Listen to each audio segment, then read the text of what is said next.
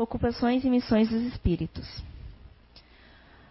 Os espíritos concorrem para a harmonia do universo, executando a vontade de Deus, do qual são os ministros. A vida espírita é uma ocupação contínua, mas que nada tem de penosa como sobre a terra, porque não há fadiga corporal, nem as angústias da necessidade. Todos têm deveres a cumprir, o último dos pedreiros não concorre para construir o edifício também como arquiteto. Isso quer dizer que todos nós devemos habitar em toda parte e adquirir o conhecimento de todas as coisas, presidindo sucessivamente a todos os componentes do universo. Mas, como está dito no Eclesiastes, há um tempo para tudo. Assim tal cumpre hoje seu destino neste mundo, tal outro cumprirá, cumprirá ou cumpriu em outra época sobre a terra, na água, no ar, etc. Todos devem percorrer os diferentes graus da escala para se aperfeiçoar. Deus, que é justo, não poderia querer dar a uns a ciência sem trabalho, enquanto que outros não adquirem senão com sacrifício. Obrigada, Débora. Obrigada, Bia. Boa tarde a todos. Boa tarde ao pessoal que está em casa. E que saudade do recanto.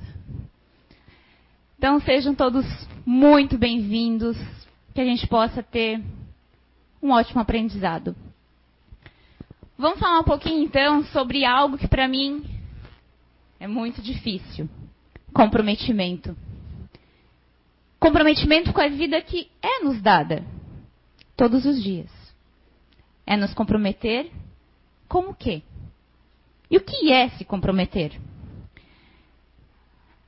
No dicionário, uma pesquisa muito rápida, está escrito exatamente assim: comprometimento é a ação de acar com um compromisso feito a algo ou a alguém. É uma ação que eu me comprometo. Mas, ano novo, primeiro mês do ano, Quais são as nossas promessas para 2017? Aqueles númerozinhos que a gente coloca. Um, primeiro, o que, que eu quero? Ah, esse ano eu vou emagrecer. Lothar, troca de slide para mim, por favor. Então vamos lá. O que, que a gente promete todos os anos? Esse ano vai. Consumir menos bebidas alcoólicas, para alguns. Comer comida mais saudável, projeto maromba, projeto fit. Né? Agora eu vou entrar na academia, vou ficar sarada. Receber uma educação melhor, entrar numa faculdade, voltar a estudar para quem parou em alguma parte dos estudos. Arranjar um emprego melhor ou arranjar um emprego se eu estou desempregada. Porque muitos de nós estamos naquela situação ou acomodado, ou insatisfeito, ou reclamando. Nunca está bom melhorar a forma física. A gente olha para o espelho e não se gosta. Perder peso. Saudar as dívidas que a gente já começa o ano com IPVA, DPVAT, mais, mais material escolar, plano de saúde, aquelas montoeiras de contas que a gente paga todo ano. Todo início de ano já é um arrombo no salário. Poupar dinheiro. Esse né? Poupar dinheiro, fazer aquele cofrinho debaixo do colchão. Ah, eu vou separar 10 reais por mês do meu salário, só que não. E por ali vai. Parar de fumar, viajar e tantos outros planos que a gente faz durante o ano. Quantos de nós conseguiu ao menos desses 10, um em 2016? Ou um daqueles que a gente se comprometeu? Nenhum. Talvez alguns ali comer com uma comida mais saudável, quem sabe. Pois é. Me recordei quando eu estava estudando para o técnico em administração, numa uma dinâmica de sala, a gente precisou fazer um cartaz com várias coisas que a gente gostava e que a gente almejava como estaríamos em cinco anos. Que era para a gente guardar, para ver cinco anos depois. Não sei aonde foi, provavelmente eu joguei o meu fora, mas eu lembrei disso agora. Quantos de nós mantemos um mesmo objetivo cinco anos depois? Ou a gente dá, vai justificando uma coisa com outra. Eu quero perder peso lá em 2010, já estou em 2017 não perdi um quilo. Fora os que eu já ganhei. Isso é um exemplo mínimo. Mínimo. O objetivo que eu vir aqui hoje é pensar todo mundo num coletivo com o que estamos nos comprometendo. Quais são os nossos comprometimentos? Os comprometimentos são voltados para nós, para os nossos familiares, para os outros, para os nossos vícios. E vícios eu não estou incluindo alimentação, álcool, drogas. Não. Os vícios que a gente fala que são erros, que são maldades, fofoca, orgulho. Tantos outros que a gente faz. Reclamar é um vício. Ficar acomodado esperando a ação do outro é um vício. Na leitura que a Débora fez para nós, os espíritos respondem para Allan Kardec uma frase que me chamou muita atenção, que eu vou repetir para vocês. Todos temos um dever a cumprir. O último dos pedreiros não concorre para construir o edifício tanto quanto um arquiteto? Vamos pegar esse exemplo. É como se o arquiteto, aqui na leitura, fosse a espiritualidade, programando a nossa encarnação. Porque a gente não é simplesmente jogado na terra e vai com Deus ou sem Ele. Muitos nos programamos para reencarnar. Nos comprometemos lá em cima ou aqui com alguma coisa. A gente não vem para sorte, por acaso, por estar tá sem fazer nada lá em cima, vamos mandar reencarnar. Está incomodando lá em cima, vamos mandar para terra. Vai incomodar aqui embaixo também.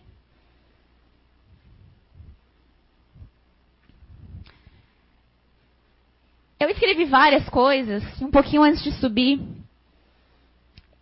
Eu vou contar a história do que eu me comprometi lá em cima. E do quanto é penoso dia a dia. Hoje eu sei, por meio de estar aqui na CEIU, depois de tantos cursos, talvez por merecimento, e eu vi também um pouco que é por precisar. O Zé foi revelando algumas coisas. Tudo em doses exatas, nem mais nem menos, e importantes para refletir.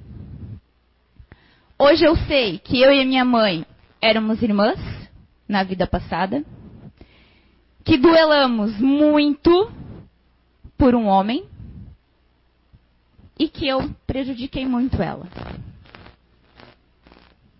Hoje eu venho como filha, criada pelo pai dela, que é o meu pai, pelo meu avô, com um sentimento que eu digo para vocês que é tão forte dentro de mim, de irmã, eu tenho que parar, racionalizar ela não é minha irmã, ela é minha mãe. Ela me gerou e eu nasci por meio dela.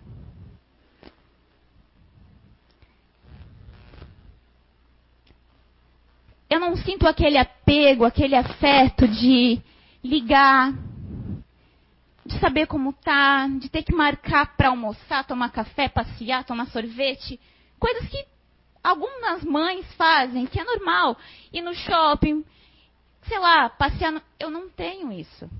É como se fosse uma irmã que eu procuro de vez em quando, conta alguma coisa. Porém, durante muito tempo, até eu saber disso, eu usava e abusava. Sabe aquele pano de chão que a gente limpa a casa? várias vezes. Daí a gente torce e lava. Era o que eu fazia com a minha mãe. Fui morar com ela quando eu tinha 14 anos, que os meus avós voltaram para Rio Grande do Sul. Ela assumiu, nunca deixou de ser mãe, porém ela trabalhava em Blumenau e não, nessa época, na minha época não existia muitas creches. Então eu morava num sítio com os meus avós. E ela assumiu para ela. Ela engravidou com 15 anos. Era para estar aqui. Um casamento que não deu certo. E a nossa relação, quando eu fui morar com ela, era de briga física. Como se um pai e uma mãe tivessem que segurar assim, ó, fulaninho para cá, ciclano para lá. Você de castigo nesse quarto, você naquele. Era assim. Eu não beijava minha mãe, eu não abraçava minha mãe, e eu já estava aqui dentro.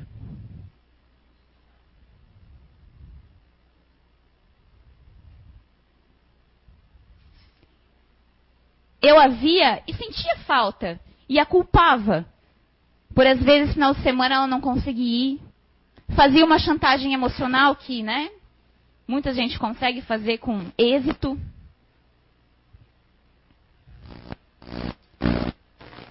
conforme eu fui crescendo, uns dois, três anos depois que eu já morava com ela ali pelos 16, eu comecei a tirar dinheiro inconscientemente. Porque eu não tinha, mas eu queria tantas coisas que ela não podia me dar.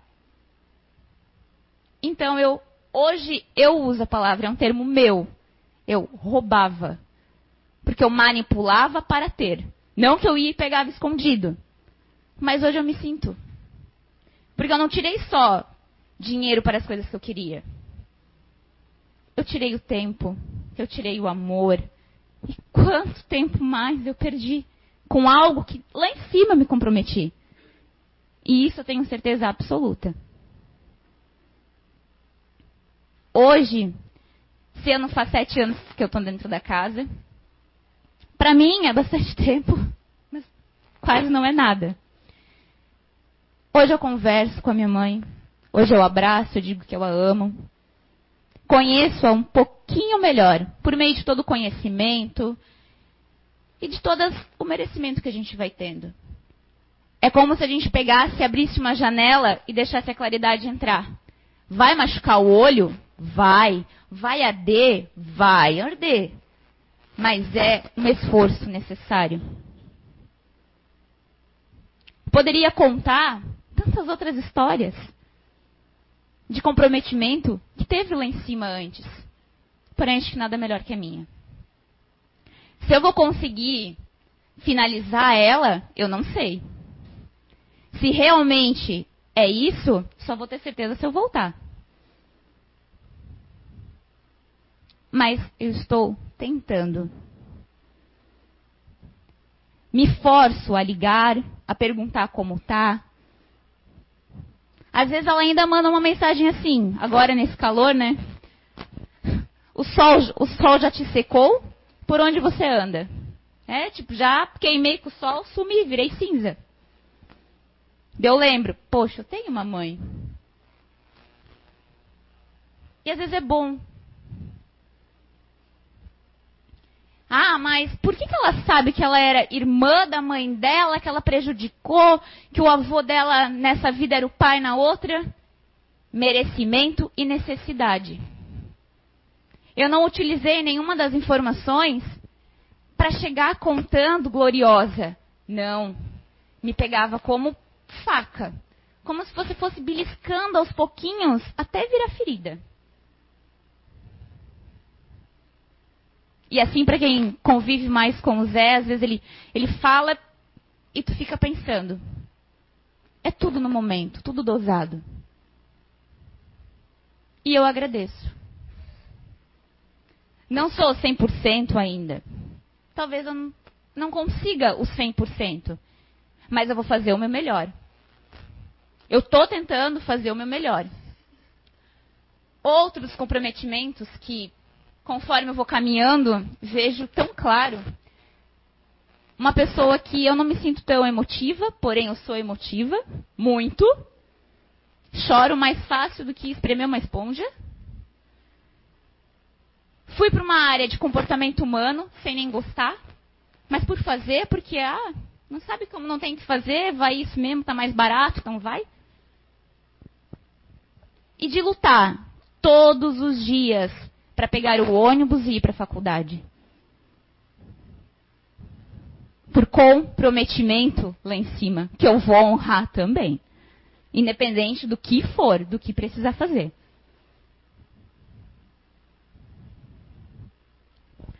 Reflitam. Ah, ok, eu quero saber o que, que eu fui na vida passada. Não precisa pegar o Zé no corredor da CIU. Não precisa pegar ele aqui num autógrafo. Zé, o que, que, que, eu fui daqui? Ai, eu não gosto da, da minha irmã. O que, que eu fui? O que, que a gente era? Ai, me ajuda a resolver. Não. É muito simples. Se olhe para você hoje. Olhe para as coisas que você tem hoje. Olha para o que você sente. Como é que eu vou olhar para o que eu estou sentindo? Observe. Eu estou com raiva. Mas o porquê que eu estou com raiva?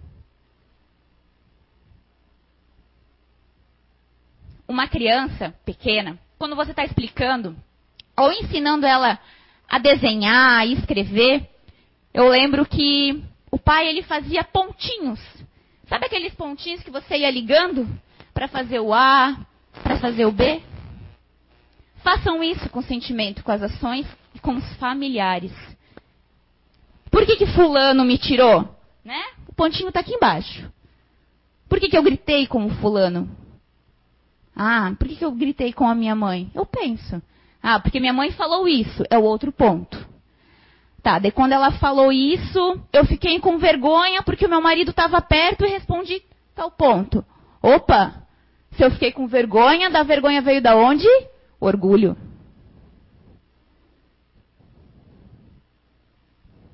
Vão ligando. Vocês vão saber quem está do lado de vocês. Tirando marido, irmã. E os filhos que a gente traz?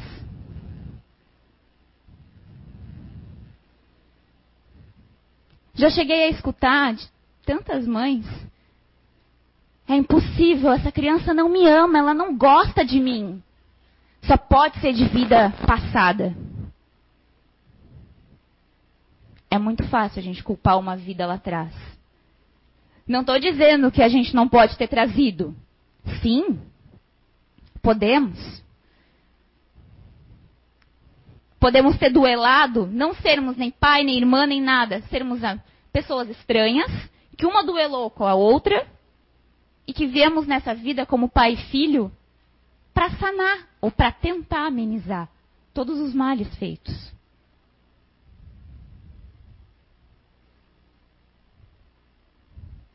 Às vezes a gente se culpa porque um filho rejeita, agride. Aí eu pergunto outra coisa para vocês. Quem está sendo o espelho deles?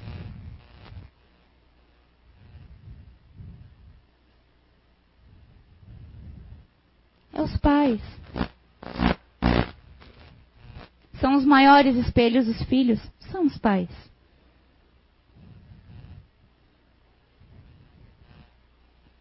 O meu marido, desde pequeno, não que ele não gostasse do pai, mas ele tinha uma antipatia muito grande. Vem de uma vida passada de duelos, de perseguições, de, coisas ruins? Sim. E ele escolheu estar aqui como filho para sanar tudo isso. Está tendo uma nova oportunidade de recomeçar. Não é fácil? Não é fácil. Mas ele tenta. Como todos nós aqui tentamos.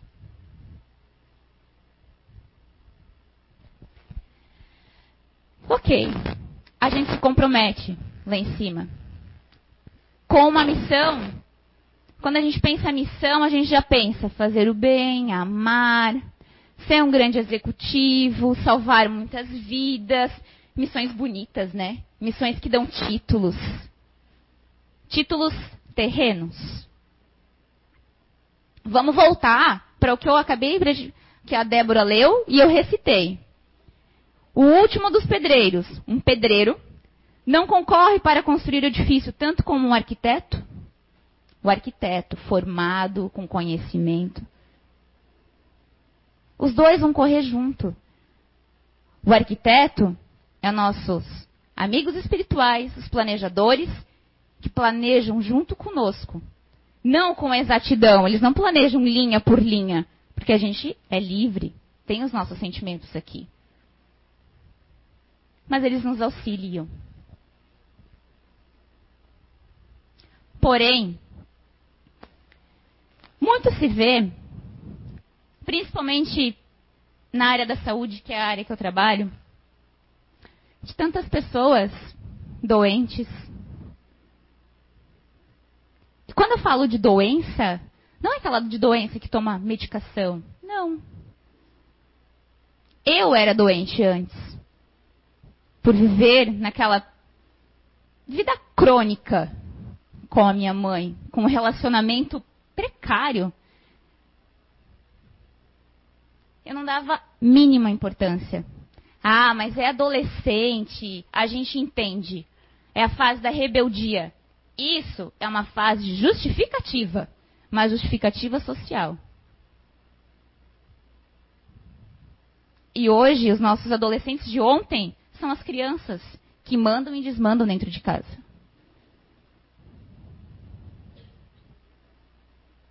Tá, mas se, se eu me comprometi, eu tenho que aguentar? Não é aguentar.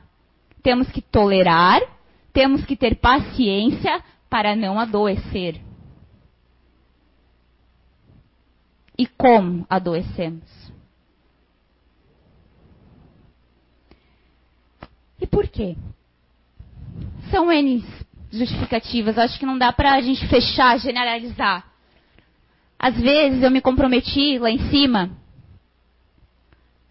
cuidar da minha mãe. Se talvez eu continuasse andando desregrada como eu estava, no caminho contrário, ela viesse a adoecer. Para que aí eu desse valor e pudesse cuidar. Porque ela não tem outras filhas, eu sou filha única. Os irmãos moram em outra cidade. É só eu e ela. Eu não iria ter a coragem de deixar ela a própria sorte. Eu iria cuidar. Graças, e hoje eu agradeço. Tem uma dor aqui, uma dor ali, reclama um pouquinho de dor de cabeça, uma dor de estômago, uma dor no pé, mas são coisas que uma atenção, uma conversa, às vezes até uma ida junto no médico, não é o ir ao médico, é o fato de eu estar com ela, do meu tempo, indo com ela, que vai importar. Quantos de nós estamos aí, levando a vida conforme um desenho cego? A gente fecha o olho e vai desenhando. Até a imensidão. Até não conseguir parar. Daí do nada você acaba o papel, você tropeça em alguma coisa. Muitas pessoas, quando a gente está indo por um outro lugar que a gente não pode, uma vida muito desregrada, com muitos vícios, vícios físicos, comportamentais e espirituais, sim. Acontece alguma coisa, vai ter algo para bloquear. Um braço quebrado. Ah, mas se Deus me ama, por que, que ele vai deixar eu quebrar o meu braço? Se a espiritualidade se comprometeu lá em cima a me auxiliar. Às vezes é um pouquinho necessário que a gente aprenda pela dor. Porque só eles falando, só eles tentando colocar a gente de volta no prumo não está dando certo. eu já notei que muitas dores de cabeça que eu tinha, aquelas enxaquecas que tu não consegue ver a luz do dia, sente o cheiro de nada, que você já quase morre, era por discussões que eu tinha dois, três dias antes. Que pegava no meu físico. E a gente vai remediando, sendo com remédios, sendo com justificativas, sendo com vícios. Ah, eu fui para uma festa top, bebi um monte, vou para casa, tomo um Engove, Epocler. É, acho que é isso, né? No outro dia tá tudo bem. Ah, dou uma vomitadinha ali, tá tudo certo. Tomo uma água, dou uma hidratada. Ah, mas tem uma regra. Eu vou bebendo um gole de cerveja e um gole de água, daí hidrato o corpo. Até quando?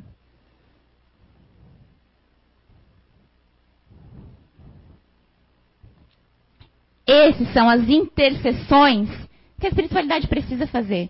Intercessões necessárias. E quando eles veem, opa, quebrou o braço, precisou de um transplante, teve um infarto.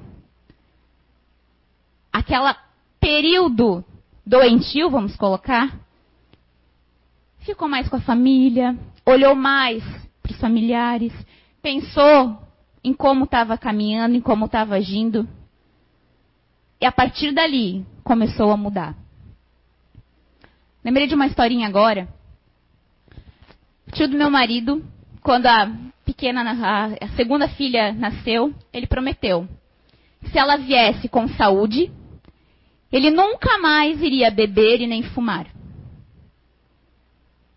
Hoje ela tem nove anos, se eu não me engano. E eu não ouvi nem beber e nem fumar nesse tempo. Ele é dedicado à família. É zeloso com a filha. Até demais. Mas está cumprindo o que ele se comprometeu. Como? Disciplina. E o principal, para mim, esforço e tolerância. Ah, mas eu vou tolerar até aonde? Até aonde você passar de conseguir. Porque às vezes é muito fácil. A gente está de boa. Meu, tô tranquila.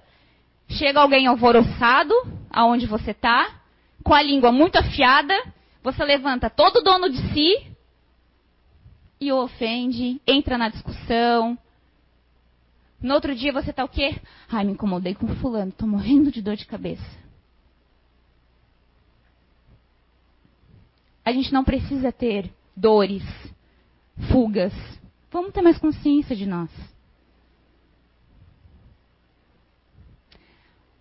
A gente é muito auxiliado e vocês não fazem ideia de como é auxiliado. Às vezes a gente se compromete, como nós sabemos que nos comprometemos em outra vida a estar aqui realizando o recanto do saber, que a gente ficou sabendo por uma psicografia final do ano que muitos se comprometeram. Então vamos honrar. Às vezes a gente precisa estar naquela empresa dentro daquela família, porque é na família ou na empresa que a gente vai resgatar o que a gente precisa, que a gente vai aprender. Domingo, na nossa reunião de preparação do ano, foi colocada uma situação, uma pessoa achou um, um ponto negativo, se expôs de uma forma negativa para que vocês possam entender. Decorreu umas quatro, cinco pessoas, a outra falou: Olha que maravilha o que Fulano falou. Eu acho isso um ponto bom. Eu acho isso dessa forma. Não vamos debater muito por pontos de vistas. Ninguém usa a mesma digital, ninguém usa a mesma lente de contato. Somos todos diferentes. Vamos controlar a nossa paixão latente. Paixão? Vamos pensar então por tudo que vocês gostam. Tudo que vocês querem. Por que eu quero trocar de carro? Por que eu quero uma casa? Por que eu quero tal profissão? Se comprometam e olhem certinho. Tentem amar, apenas amar, os que estão próximos de vocês. Conscientemente. Vamos parar de fugir de quem a gente é. Durante o ano, vocês vão ver bastante lançamento de livros, não posso prometer, mas de cursos. Estejam aqui. Ah, não quero. Ok. Conhecimento de si tem em livros, tem em casa. Tem aquela listinha, vamos fazer uma listinha de comprometimento então, de si mesmo. Por que, que eu fiquei com raiva? Porque eu tenho ciúme do fulano? Porque eu não gosto da minha mãe? E vamos tentar analisar ponto por ponto durante o ano. A CEU tem um livro, uma biblioteca com muitos acervos. Indico uma leitura que foi da onde a gente consegue muito conhecimento sobre nós. Quem sou eu, quem é você? Noosfera. Você é a cura. Arqueologia. Vamos conhecer a gente mesmo. Para que a gente possa tolerar e não perder mais uma oportunidade que aqui estamos tendo. Para que a gente possa chegar lá no plano espiritual quando a gente desencarnar. Poxa, talvez eu não venci 100%, mas eu venci 89%. Uma boa semana a todos. Obrigada.